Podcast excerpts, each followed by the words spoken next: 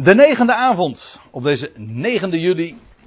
We hebben inmiddels dus een achttal avonden al uh, gehad rondom dit ene thema wat u hier in de regenboog ziet afgebeeld. Het evangelie van. En vanavond heb ik het als thema meegegeven en ik moet u eerlijkheidshalve toegeven dat de lading niet helemaal gedekt wordt door de vlag. Want we zullen het over meer hebben dan alleen maar over het, deze uitdrukking, het evangelie van God en zijn zoon. Maar daarover straks meer. Eerst is het misschien goed om even nog terug te blikken. En we hebben dus acht avonden gehad. De eerste avond dat was een inleidende avond over het begrip evangelie, maar ook het werkwoord dat daarmee verband houdt. Evangeliseren, goed berichtiseren. Weet u nog, we hadden het daarover in januari, als ik me niet vergis, of februari, wanneer was het? En de daaropvolgende avond hebben we het gehad over het evangelie van het koninkrijk. Dat is een uitdrukking die we in de evangelie aantreffen. Het evangelie, het goede bericht van het koninkrijk dat Jezus predikte. Zijn de twaalfen predikten dat. Het is het evangelie dat te maken heeft met het volk van Israël. Waardoor ook het volk, het koninkrijk op aarde gevestigd zal worden publiekelijk en openbaar. En de tweede, tweede avond, toen hebben we het gehad over het evangelie van mij. En mij slaat uiteraard niet op de spreker, maar op Paulus, die die uitdrukking maar liefst drie keer gebruikt. Het goede bericht van mij. En dat staat eigenlijk tegenover dat evangelie van het koninkrijk. Ik zeg het niet helemaal correct, alsof het elkaar zou bijten, maar zo bedoel ik het ook niet. Ik wil alleen maar zeggen van het evangelie van het koninkrijk heeft juist te maken dat het koninkrijk openbaar zal worden, terwijl het evangelie van Paulus juist te maken heeft met het feit dat het koninkrijk verborgen is. En Christus is verborgen. En wij zijn met hem ook verborgen. Dus in die zin staat dat, staat dat ook tegenover elkaar. De derde avond hebben we ons bezig gehouden met gelaten 1 en 2. Nou, vooral het evangelie, uh, gelaten 2, ja. Het evangelie van de besnijdenis. Ik zeg de derde avond, dat was de vierde trouwens. Maar goed, de, iedere keer hadden we dus een, een uitdrukking dat begint met het evangelie van. Het evangelie van de besnijdenis en het evangelie van de voorhuid. Dat zijn twee van die min of meer technische termen. Die slaan op Israël en anderzijds op de natieën die niet besneden zijn. De voorhuid dus. En over het verschil tussen beide evangeliën. Het ene was toevertrouwd aan Petrus en de twaalf. En het andere was toevertrouwd aan Paulus. Wel, over dat verschil hebben we het uh, toen ook een hele avond gehad. Vervolgens hebben we het ons bezig gehouden met het evangelie, pardon, de verborgenheid van het evangelie. Het thema was een beetje afwijkend. Maar de verborgenheid van het evangelie is een uitdrukking in, uit Efeze 6. En dat wordt dan later in datzelfde, in, die, in datzelfde hoofdstuk verklaard als zijnde het evangelie van de vrede. Dat wil zeggen het evangelie dat vrede maakt en verzoening aanbrengt. Vijanden of vervreemden van elkaar tot eenheid brengt. Vijanden worden vrienden. Dat is de verborgenheid van het evangelie. En een avond later hebben we ons nog bezig gehouden met een prachtige uitdrukking ook. Maar dat zijn het allemaal hoor, daar niet van. Uh, het evangelie van de genade gods. Een uitdrukking uit Handelingen 20. Paulus bezig daar die uitdrukking dat hij dat evangelie van de genade onder de natieën mocht prediken. Geweldige waarheid die daarin benadrukt wordt. Wat is het goede bericht, het evangelie? Wel dat de genade gods reddend is verschenen aan alle mensen. De avond daarna, dus de ene laatste keer, hebben we ons bezig gehouden met het evangelie van de heerlijkheid van Christus. De uitdrukkingen werden steeds langer. Want uh, deze uitdrukking die vinden we in 2 Korinthe 4. En we hebben ons vooral daar op dat hoofdstuk, dat gedeelte gefocust. Het evangelie, namelijk van de heerlijkheid, van wie? Wel van Christus. Of eigenlijk moet er hier staan van de Christus. Ja, we nemen dat nou, zulke lidwoorden, als, uh, als ze er staan.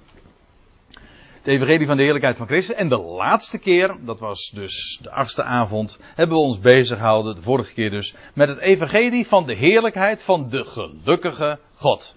En in zekere zin zou je kunnen zeggen dat er een opklimmende reeks in zit. Althans, uh, met deze zevende, met dit zevende thema, met die achtste avond hebben we, uh, hadden we wel een schitterende benaming van het evangelie. Dat ook weer, waarvan Paulus zegt, dat aan hem was toevertrouwd. Dat hij onder de natieën predikte.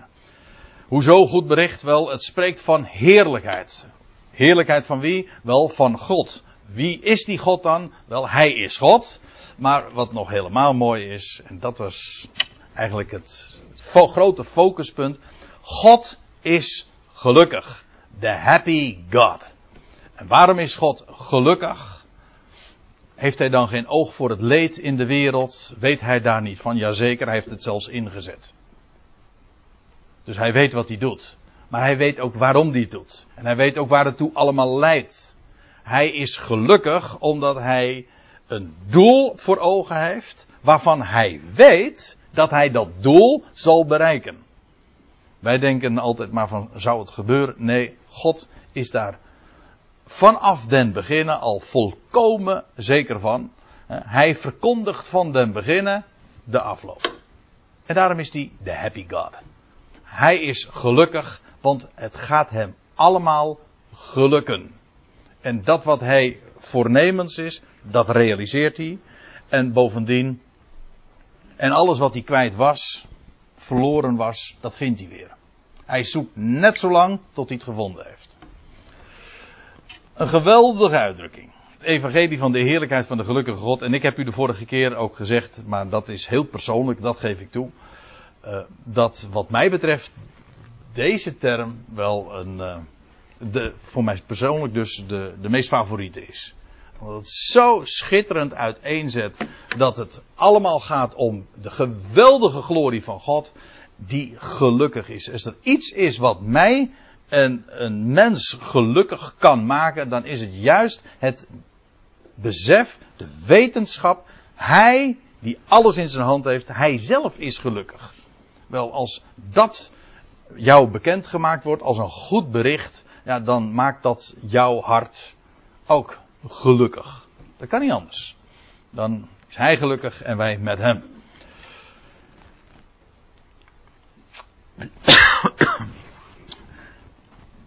Oh ja, daar had ik hem staan.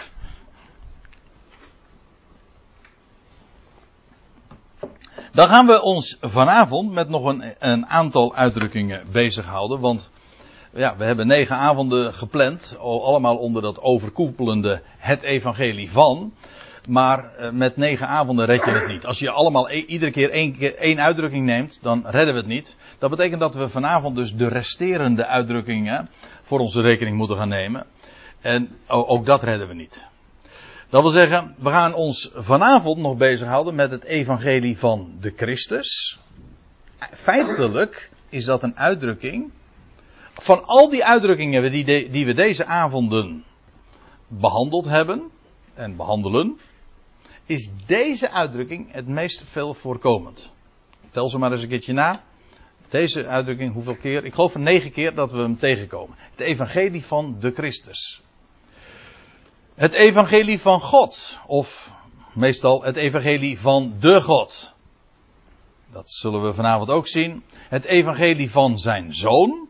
Die komt maar één keer voor. En dan nog het evangelie van jullie redding. Komt ook één keer voor in Efeze 1. En die wil ik vanavond uh, vooral voor het voetlicht werpen, brengen. En dat betekent dus dat we een aantal uh, uitdrukkingen buiten beschouwing moeten laten. Daar komen we gewoon niet aan toe. Omdat die wat, ja, ik, uh, in, in, zekere zin ook uh, veel overlap kennen met andere uitdrukkingen die we al behandeld hebben. Zoals bijvoorbeeld in Marcus 1, vers 1, daar wordt gesproken over het evangelie van Jezus Christus. Dan hebben we ook nog de uitdrukking die Paulus drie keer bezigt, het evangelie van ons. Nou, dat heeft veel overlap met het evangelie van mij, daar hebben we het over gehad. En dan nog hebben we de uitdrukking het evangelie van de Heer van ons. En dat is in 2 Thessalonicense 1 vers 8. En als ik me niet vergis, is daarmee, met dit lijstje en die vorige dia, de, uh, de verzameling compleet. Ik geloof niet dat ik er nu één over het hoofd heb gezien. Maar dat zijn dus allemaal van die uitdrukkingen die we in het Nieuwe Testament aantreffen. Verreweg de meeste trouwens van Paulus. Die allemaal heten het evangelie van.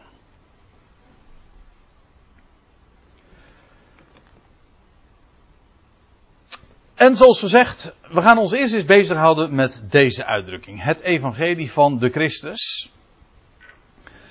En zoals ik hem nu hier formuleer, vindt u hem waarschijnlijk in uw Bijbelvertaling nergens. Want daar staat iedere keer het evangelie van Christus. Is dat een groot verschil?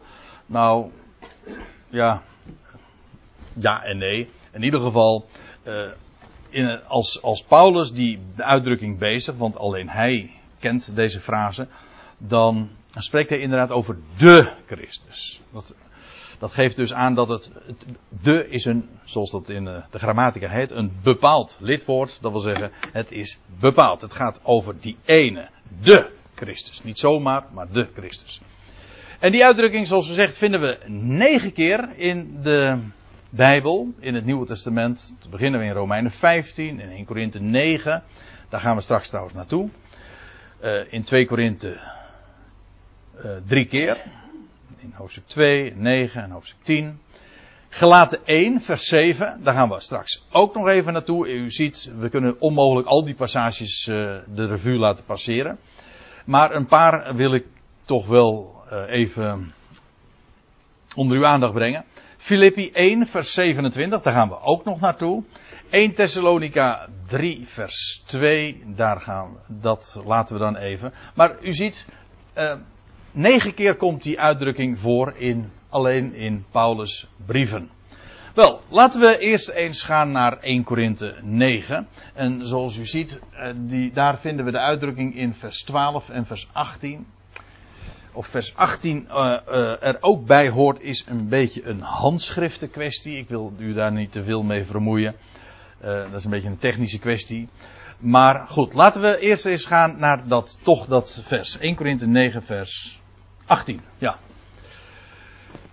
Nadeel van deze behandeling is wel, zo'n, zo'n heet dat, een thematische behandeling is dat je van schriftplaats naar schriftplaats skipt, overstapt. En dat betekent dat je iedere keer weer even toelichting moet hebben, vaak wel tenminste, uh, over de context, de, de samenhang waarin dat dan staat. Wel, Paulus heeft het in 1 Korinthe 9 over het feit. Nee, hij heeft het niet over het feit. Hij reageert daarbij op een vraag, of meer specifiek een beschuldiging, namelijk hoe het zat met zijn vergoeding. En met de wijze waarop hij uh, daarmee omging. En in het eerste deel van dat hoofdstuk, in 1 Korinthe 9, dan lees je dat uh, Paulus uiteenzet welke rechten hij heeft als afgevaardigde van Christus Jezus. En dan lees je in vers 14, zo sluit hij dat dan af. Zo heeft ook de Heer ook voor verkondigers of de, de afkondigers van het evangelie de regel gesteld, voorgeschreven, dat zij ook van het evangelie leven. En sommige mensen zetten daar een punt, maar dat zou je niet moeten doen, want Paulus gaat, dat is juist de opstap. Hij zegt, ik heb de bevoegdheid om als, om als evangelist, als verkondiger van het evangelie, om van het evangelie te leven. Dat is heel normaal en hij geeft ook aan waarom dat zo normaal is. Om dan vervolgens vanaf vers 15 uiteen te zetten waarom hij niet van die bevoegdheid gebruik maakt. Hij heeft dat nooit gedaan. En dan zegt hij ook waarom hij dat niet doet. En goed, dan haak ik aan bij vers 18. Hij zegt dan, wat is mijn loon? Nou, eigenlijk is daar eh, het antwoord op geen. Paulus heeft geen loon. Weet u waarom niet? Hij is een slaaf. En een slaaf heeft geen loon. Een werknemer, iemand die zich verhuurt, die krijgt een loon. Maar een slaaf heeft geen loon. Een, sla een slaaf is gewoon een lijfeigene. Kan ook geen rechten claimen. Een slaaf wordt geacht. Uh, is het eigendom? Ja, ja. Dat fenomeen kennen wij nauwelijks meer. In ieder geval in de westerse wereld niet. Uh, je bent het eigendom van iemand, jouw heer. Een heer is maar niet een werkgever. Nee, een heer is iemand die jou bezit. En dat betekent dus dat je geheel afhankelijk bent van de genade, van de goedgunstigheid, de gunst van jouw Heer, degene die jou bezit, eh, wat jij krijgt. Je had slaven in de dagen ook van Paulus die een buitengewoon puik leven leden. Uh, ja, waarom? Omdat ze een goede Heer hadden. Die goed voor hen zorgde, die hun alles gaf, ook alle vrijheid gaf. Alleen ze waren qua positioneel het bezit van. En die kan, een, een slaaf kan geen rechten claimen. Hij, waarom niet? Hij is het bezit van. Paulus vraagt, wat is mijn loon? Nou, hij zegt, het antwoord is, in de eerste instantie, niet. Hij heeft geen loon. En de reden daarvoor is dus, uh, nou ja, u zou dat uh, even terug uh, moeten lezen, waarin hij dat ook zegt. Hij zegt, ik doe dit niet gewillig. Hij zegt, ik ben genoodzaakt. Hij zegt, ik kan niet anders. Ik ben het eigendom van hem. Trouwens, dat had hij nog eerder in de, deze brief naar voren gebracht. Maar goed, laten we even verder gaan. En dan, dan gaat hij antwoord geven uh, waarom hij toch loon heeft. Alleen dan loon tussen aanhalingstekens. En dan zegt hij dit door mijn evangelieprediking, of door het goede bericht dat ik breng, letterlijk staat hier weer dat werkwoord waar we het die eerste avond over gehad hebben. Weet je wel, evangeliseren. Je hebt het, woordje evangelie, dus het is gewoon één woord. Het is namelijk uh, ja, het, het goede bericht doorgeven, of nou ja, dat iseren heeft nog een meer specifieke betekenis. Daar hebben we het toen over gehad. Paulus evangeliseerde. Hij bracht een goed bericht.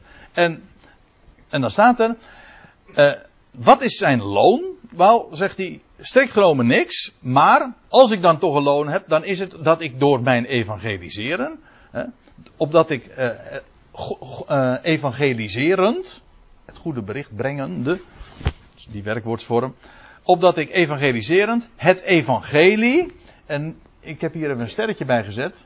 En dit bedoelde ik, wat ik zojuist een paar minuten terug een handschriftenkwestie noemde. In de Textus Receptus, dat is de klassieke tekst waar bijvoorbeeld de Statenvertaling ook op gebaseerd is. Die heeft hier, degene die een Statenvertaling hebben, die kunnen bevestigen wat ik nu zeg. Die, die heeft hier uh, het evangelie van Christus. Nou zou ik even een bevestiging uh, willen horen. Ja, oké. Gelukkig. Nee, anders denkt u van, dat, dat beweer jij nou wel, maar dat, is dat zo? Ja, nee, dat is echt zo. Trouwens, ik moet erbij zeggen, ook als uh, Paulus die uitdrukking hier niet bezigt, een paar versen eerder, dus in vers 12, gebruikt hij in ieder geval wel de, uh, die uitdrukking, het evangelie van Christus, van de Christus. Dat is onomstreden. Dus in de praktijk maakt het toch ook weer niet zo gek veel verschil. Maar let even op wat Paulus hier zegt. Hij zegt dat ik evangeliserend het evangelie of het goede bericht van Christus of van de Christus om niet te mogen brengen. Om niet, dat wil zeggen, uh, kosteloos. Oftewel gratis. En ik vind dat zo mooi.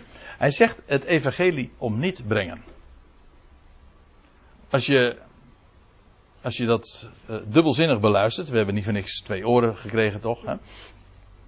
Uh, als je dat dubbelzinnig beluistert, kan dat twee dingen betekenen. Het evangelie om niet brengen, dat kan wel, wel zeggen. Uh, in de eerste plaats, ik breng een evangelie om niet. Het, het evangelie dat is om niet. Hè? Gratis. Je, hoeft er, je kunt er niks voor betalen. Het, kost ook helemaal niks. Dat is het evangelie om niet. Een evangelie dus van genade. En u weet, we hebben dat uh, toen ooit uh, besproken toen we het hadden over het evangelie van de genade gods. Een beetje genade bestaat niet, een beetje gratis bestaat ook niet. Het is gratis of niet, dat is zwart-wit. Maar hier gebruikt Paulus het in die dubbele betekenis van het woord. Hij zegt, wat is mijn loon? Wel, als ik al loon heb, tussen aanhalingstekens, dan is dat dat ik evangeliserend het evangelie om niet mag brengen. Of zou plaatsen, neer zou leggen.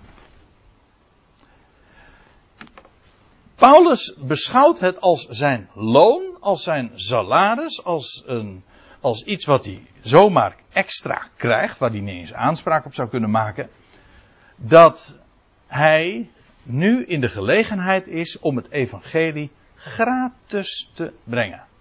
En dat past dus zo perfect, zo naadloos bij de inhoud van wat hij vertelde. Dat is dus de wijze waarop hij dus te werk ging en het doorgaf, het uitbazuinde. Dat was een expressie van dat wat hij vertelde, van de inhoud dus. En u weet, eh, als de verpakking precies uh, uh, weergeeft wat de inhoud is, ja, dat is schoonheid, dat is mooi. En Paulus zegt, dat is mijn loon. Als ik nou, oké, hij zegt, het is mijn bevoegdheid om van het evangelie te leven. Paulus deed dat trouwens bij gelegenheid ook. Dat hij inderdaad vrij was van handenarbeid, maar dan was dat altijd omdat hij giften kreeg. Bijvoorbeeld, we zullen het straks nog zien, van de Filippiërs. Hij werd dan ondersteund in zijn levensonderhoud en dan was hij, dan was hij dus uh, was hij in de gelegenheid om geen handenarbeid te verrichten, om zich volledig, fulltime zeg maar, te wijden aan het doorgeven van het evangelie en het woord van God. Maar Paulus heeft nooit in zijn bediening daar een aanspraak op gemaakt. Hij bracht het evangelie om niet. In de dubbele zin dus van het woord.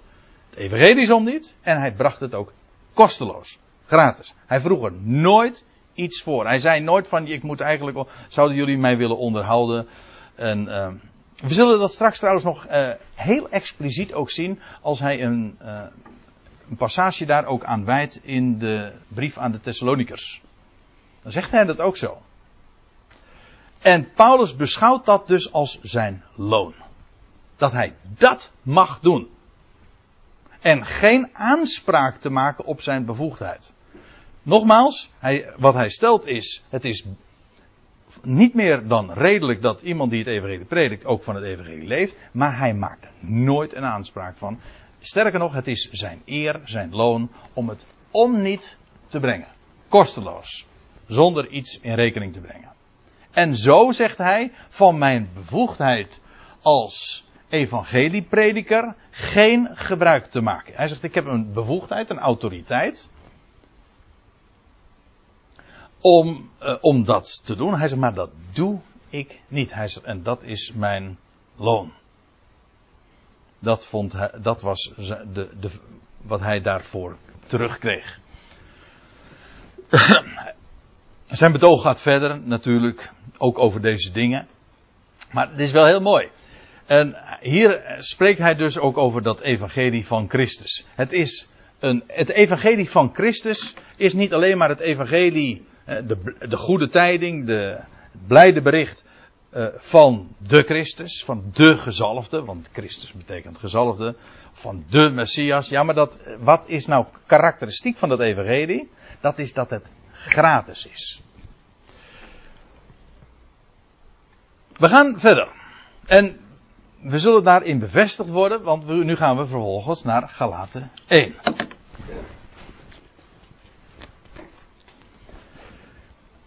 In Galaten 1, en het is niet de eerste keer dat we in deze brief aangekomen zijn. We zijn al heel wat keren, uh, hebben we ons startpunt in die brief en ook in dit hoofdstuk genomen. Maar goed, waarom gaan we er nu naartoe? Omdat hij ook in Galaten 1 spreekt over het evangelie van de Christus. En nou ga ik weer eventjes, ja kom ik midden in de zin. Ik blader eventjes voor mezelf ook naar Galaten 1 toe. Dat kan ik u ook aanbevelen. Dan kun je ook even de hele context zien. En dan, zeg je, dan zegt hij, misschien is het toch goed om even het voorgaande ook te lezen. Ik begin vanaf vers 6. Het verbaast mij, zegt hij dan. Hij valt min of meer met de deur in huis. Het verbaast mij dat gij u zo schierlijk van degene die u in de genade van Christus geroepen heeft, laat afbrengen tot een ander evangelie. Een heteros evangelisch. Ja, ik zeg het even expres zo, niet om interessant te doen, maar omdat het Grieks een, een nuance kent in, het begrip ander, dat wij in het Nederlands niet echt zo kennen. Hier wordt, hij zegt uh, tot een, hij zegt jullie zijn geroepen in de genade van Christus. Even nog een bredere context. Paulus had daar in Galatië, had hij het evangelie verkondigd van genade. Om niet. Heidense mensen, uh, totaal geen Joodse achtergrond, helemaal niets van dat al. Ze hadden een geweldige bericht van genade gehoord. Het was, ze hadden het beaamd, aangenomen, hun hart was daarvoor opengezet. Het had hen zeer gelukkig gemaakt, staat ook in Gelaten 4. Zo, gelukkig gemaakt. En nu waren daar mensen gekomen in Galatië en zeiden van ja, maar dat gaat zomaar niet. Uh, als je nou, je bent nu weliswaar om niet zo gered en een gelovige, maar als je nou er werkelijk een rechtvaardig leven wil leiden, als je gerechtvaardigd wil worden, ja, dan zul je toch echt de wet moeten houden. Om te beginnen zal je je moeten besnijden, jonge mannen of mannen. En je zult de hoogtijden moeten houden, kosher eten, et cetera, et cetera. En dan zegt hij, is Paulus furieus, hij zegt van zo'n boodschap, dat is een andersoortig, even, andersoortig evangelie. Een heteros evangelie. Hij zegt, en dat is geen evangelie. Eigenlijk staat er, dat is geen ander. Alleen het punt is, ja, de, de vertalers hebben er maar uh, dit van gemaakt. En dat is geen evangelie. Klopt wel hoor. Maar daarmee hebben ze die moeilijkheid van dat woordje anders even uh, omzeild. Uh, we hebben het geloof ik erover gehad bij een eerdere gelegenheid. Maar goed, ik roep het nog even in herinnering. Hij zegt letterlijk van, dat is geen allos evangelie. Kijk, uh, als ik het parafraseer, een beetje simpel zeg, zo, dan zegt hij dit.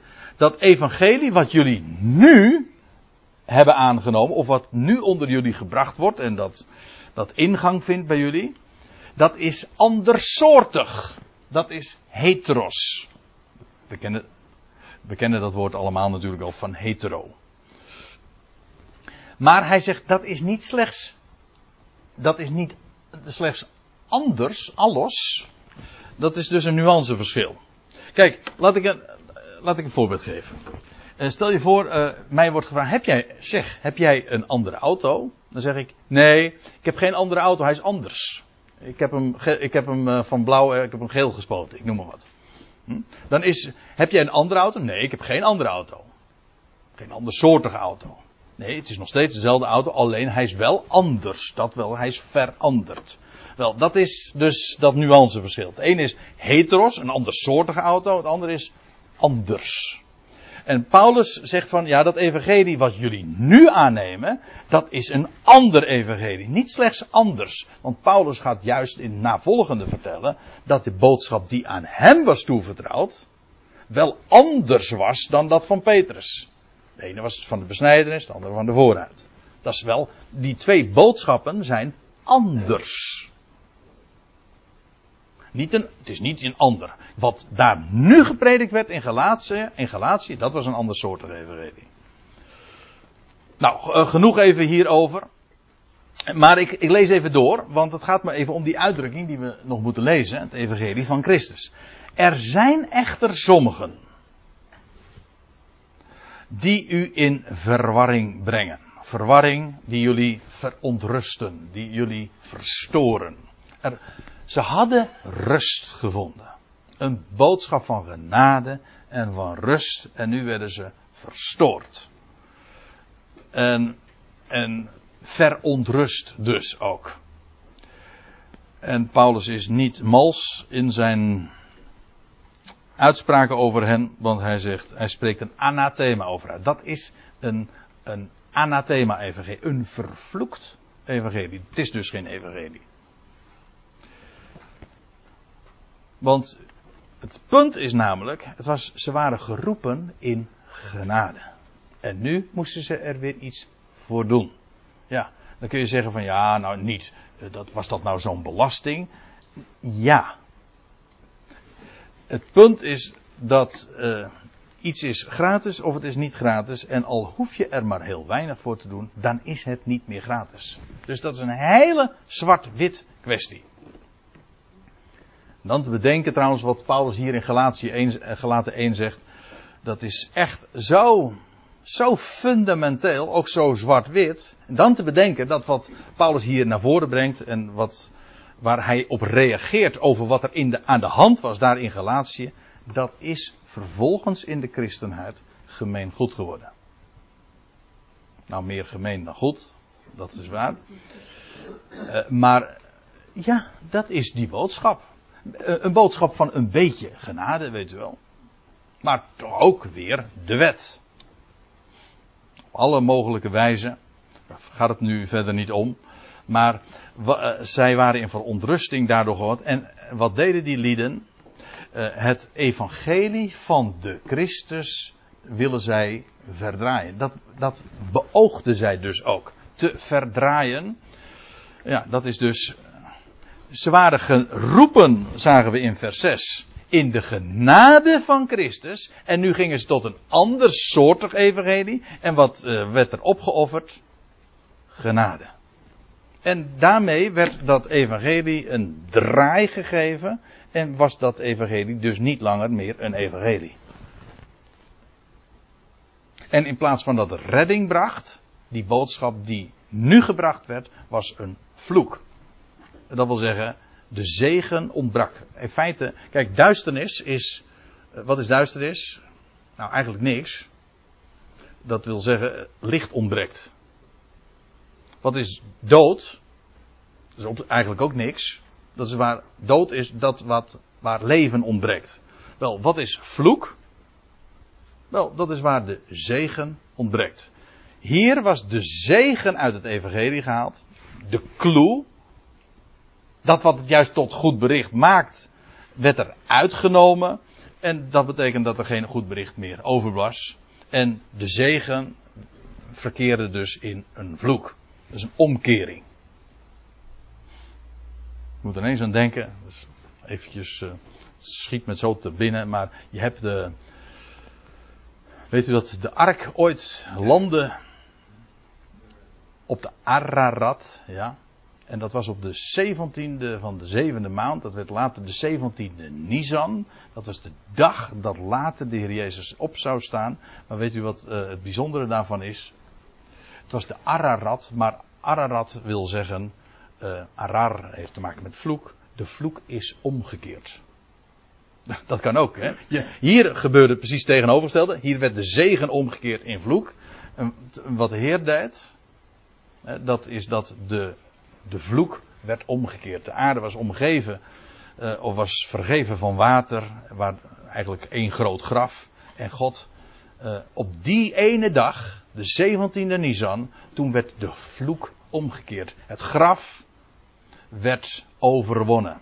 Dat is waar uh, werd dat, was dat nog niet zichtbaar toen. Dat is nu ook niet, nog niet zo. Bedoel, de opstanding van Christus is een feit. De eersteling is er. De vloek is omgekeerd. Niemand ziet het nog, maar wij weten het. Het evangelie van Christus, dat is het evangelie van de, van de genade dus. En, en daarmee zijn we toch ook weer een beetje terug bij een eerdere avond toen we het hadden over het evangelie van de genade van God. Het evangelie van de Christus is dus feitelijk niks anders dan het evangelie van Gods genade in de Christus. We zagen dat zojuist in 1 Korinthe 9. Het is het evangelie om niet. En hier zien we het ook. Uh, mensen die het evangelie van Christus willen verdraaien. Verdraait nog aan toe. Hm? Zeg ik dan. Maar dat is net zoiets als dat je een, uh, een verkeersteken, je ziet een verkeersbord rechtsaf. Ja, dan ga je die kant op, dat is belangrijk. Maar als je, als je dat bord omdraait, hadden we het laatst trouwens bij ons in de wijk. Toen, werd, stond er een bord, uh, een, een, straatnaambord. Uh, die straat, laat ik het zo even uitbeelden. die straat, dat was uh, Paatsenakker. En toen hadden ze het bord, een steltje qua jongens hadden het kennelijk zo omgedraaid. En toen hadden ze het uh, zo uh, eh, 90 graden gedraaid. En toen stond ineens dat uh, Stienplaats was het, was, zou Paatsenakker zijn. En zo hadden ze het zo omgedraaid. En daarmee hadden ze waarheid tot leugen gemaakt. Deze lui in Galatië hebben het evangelie omgedraaid, verdraaid. Waardoor het niet meer de waarheid was. Een zeer kwalijke zaak. Dus het evangelie van de Christus, de Christus, is het evangelie van de genade Gods. Filippi 1. Daar vinden we die uitdrukking ook. Daar zegt Paulus.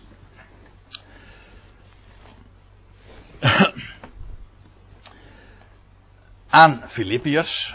Uh, moet ik er nog iets even bij zeggen voor de context. Uh, ik zal straks uh, vertellen waarom. want Filippi, dat ligt. ja, ik had eigenlijk even een kaartje moeten afbeelden. Maar Filippi, dat ligt in Macedonië. niet zo ver bij het huidige Saloniki vandaan. Een van die grote Griekse steden. En Filippi, dat lag in Macedonië. Ehm, maar het was een Romeinse kolonie. Die stad lag dus in een Macedonisch gebied, maar juist die stad was een, ja, een enclave van de Romeinen. Dus het was een Romeinse kolonie. Waarom zeg ik dat er nu even bij? Wel, Paulus schrijft een brief aan de Filippiërs. Hij was daar geweest, had het evangelie gepredikt. We lezen dat ook in het boek Handelingen. En nou zegt hij, gedraagt u waardig.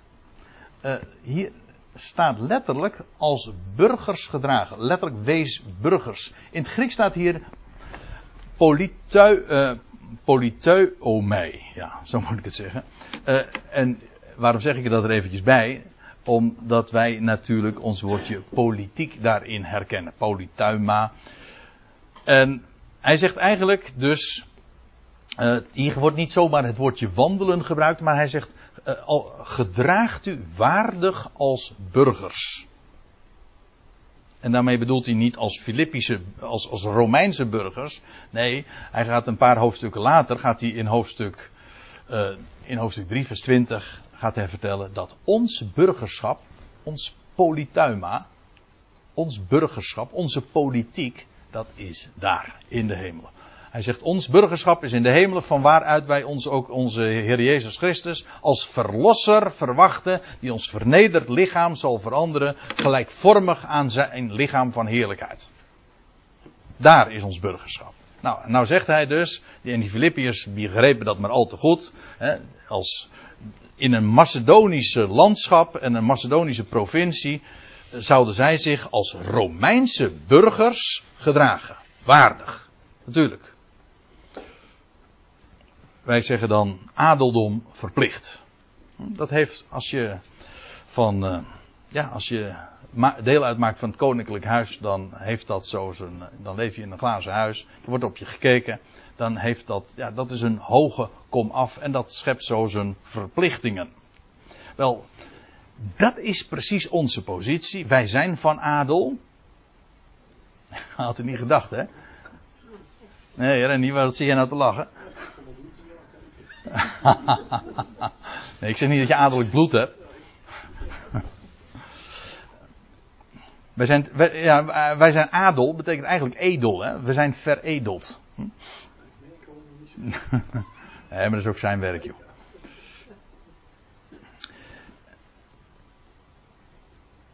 En gedraagt u waardig, dat wil zeggen, we hebben zo'n waarde en dat betekent dat we een leven mogen leven dat in overeenstemming is met onze hoge status. Ja.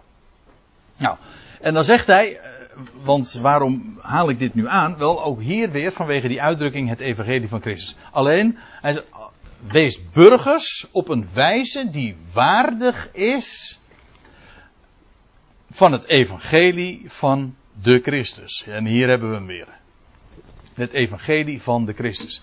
We hebben dit goede bericht van de Christus vernomen, van genade. En daar zegt Paulus, dat wij een leven mogen leven, dat is een voorrecht, dat we een leven mogen leven uh, in overeenstemming met die positie.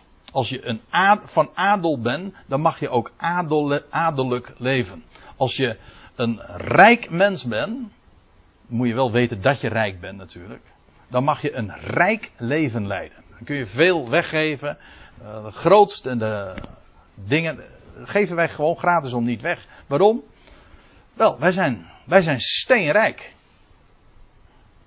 is, toch, dat is als je zo uh, uh, mag leven. Een rijk adellijk leven. Zo waardig te leven en zegt Paulus vanwege dat het goede bericht van de Christus. Opdat, zegt Paulus, het zij ik kom het, uh, en u zie. Paulus was daar nog niet zeker van wat er zou gebeuren. Het zij ik afwezig blijf. Ik van u mogen horen dat gij vaststaat in één geest. Dat jullie vaststaan in één geest. Hier een bepaald telwoord. Eén geest. En hoe kun je één geest zijn? Wel, doordat je samen vaststaat in dat evangelie van het, uh, het goede bericht van de Christus. Dat is een geestelijke eenheid. Dat is dus niet een organisatorische eenheid. Dat kan niet geregeld worden. Dat is niet een kwestie van een, eh, een burgemeester die de boel bij elkaar houdt. Hm? Kent u? Uh, ja, ik, een paar jaar geleden had je zo'n burgemeester in Amsterdam. Die uh, altijd als zijn taak zag om de boel bij elkaar te houden. En die vooral altijd over eieren liep. En die nooit zei waar het op sta aan, aankwam en op stond. Want ja, de boel moest bij elkaar gehouden worden. En heel veel mensen denken dat dat in de kerk ook zo moet. Nou, in de kerk wellicht. Maar in, in de gemeente, in de Ecclesia van Christus, werkt het totaal niet zo. Er is geen organisatie. Dat is een kwestie van vertel gewoon het evangelie. En als u staat in dat evangelie en ik sta in dat evangelie en jij staat in dat evangelie, dan staan we dus samen in dat evangelie. Gewoon sterk. En dan is daar eenheid. Er hoeft niks voor gemaakt te worden. Dat heeft niets met organisaties te maken. Totaal niets. Dan is een eenheid in geest. Een geestelijke eenheid. Hij herkent het ook meteen. Waarom? Omdat je vaststaat in diezelfde boodschap. Vaststaan in één geest. En dat heeft ook uh, ja, zijn consequenties en zijn gevolgen. Want als je dan vaststaat in dat goede bericht, wel, dan zegt Paulus, en ook één van ziel, samen wedijverend of samen strijdend. Want ja, kijk, we hebben een goed bericht. Als je het kent, je erin staat, ja, dan wil je dat kwijt. Waarom? Omdat het een goed bericht is. Een bericht is sowieso een, iets wat doorgegeven geacht wordt. Uh, geacht, hoe zeg je dat? geacht te worden, ja. Men zou dat, dat is wat toch een bericht is. En een goed bericht, dat is iets wat zichzelf vertelt. Je kan dat niet voor jou. Waarom? Omdat het een goed bericht is. Nou, maar er moet er wel bij gezegd worden, dat levert strijd op.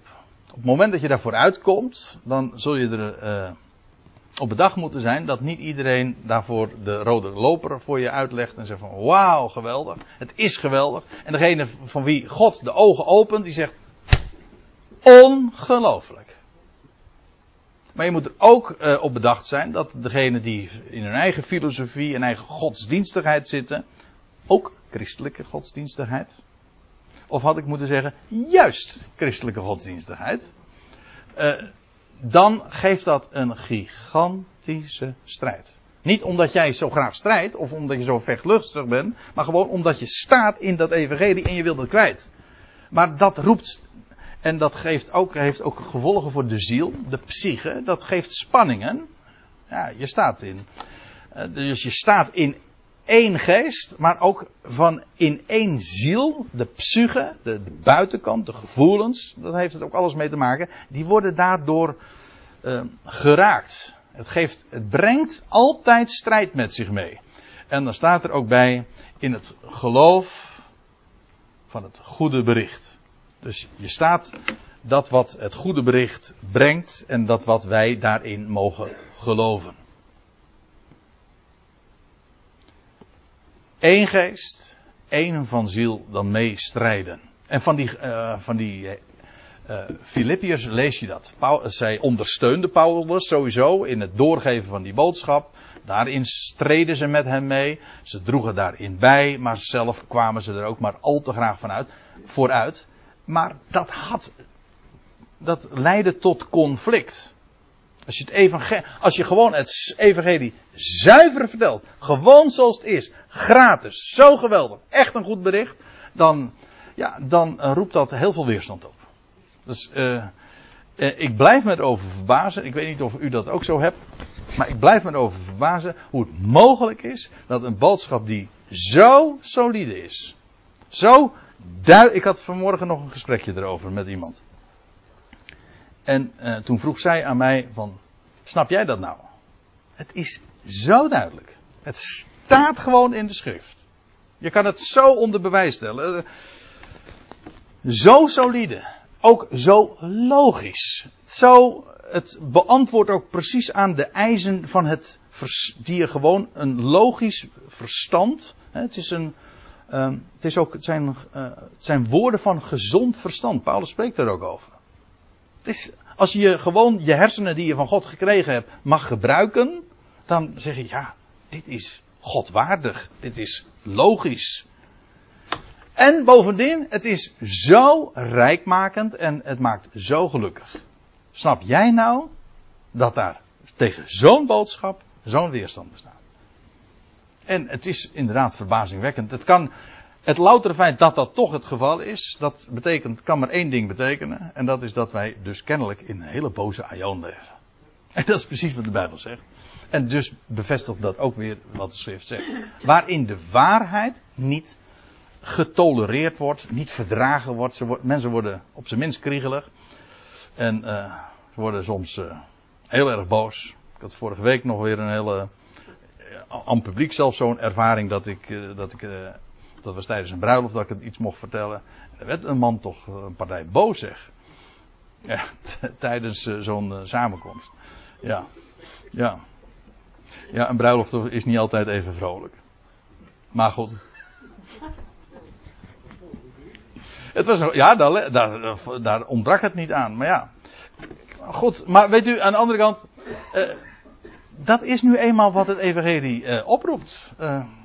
Vertel het maar en maak je, maak je, en, nee, maak je geen zorgen over dat soort effecten. Ik zou haar zeggen, wees blij dat het effect heeft. Wees blij, Paulus zegt het ook, hè dwaal een beetje af en ik kom, misschien moet ik straks iets overslaan, maar Paulus zegt ook aan het einde van ditzelfde hoofdstuk, ik heb er geen diaatje van, maar in vers 29 van Filippi 1 dus, hij zegt, want aan u, aan jullie, is de genade verleend voor Christus niet alleen in hem te geloven, maar ook voor hem te lijden in dezelfde strijd die je eens voor mij hebt gezien en nu ook voor mij hoort. Paulus had daar voortdurend mee te maken. Hij zegt, en, en die Filippiërs uh, nu ook, terwijl Paulus dit zo schreef. En Paulus zegt, het is genade als je, het, e- als je hem mag kennen, als je hem mag geloven. Dat is genade. Hij heeft jou overtuigd. Dat is zijn prestatie dus, dus genade. Maar dat niet alleen. Het is ook genade. Niet alleen.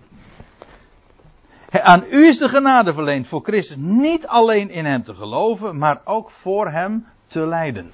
Dus ook die smaad te dragen. En bestreden te worden of genegeerd te worden. Dat is trouwens nog erger soms, denk ik wel eens. Dat ze je gewoon niet zien staan. Hoe was het ook alweer? We hebben de rijkste en de grootste boodschap en soms kun je het aan de straatstenen niet kwijt. Ja. Ja, ik zie dat het vijf voor negen is. Ik stel voor dat we eerst maar eventjes uh, een kopje koffie gaan drinken. En dan gaan we straks over op deze uitdrukking, het evangelie van God.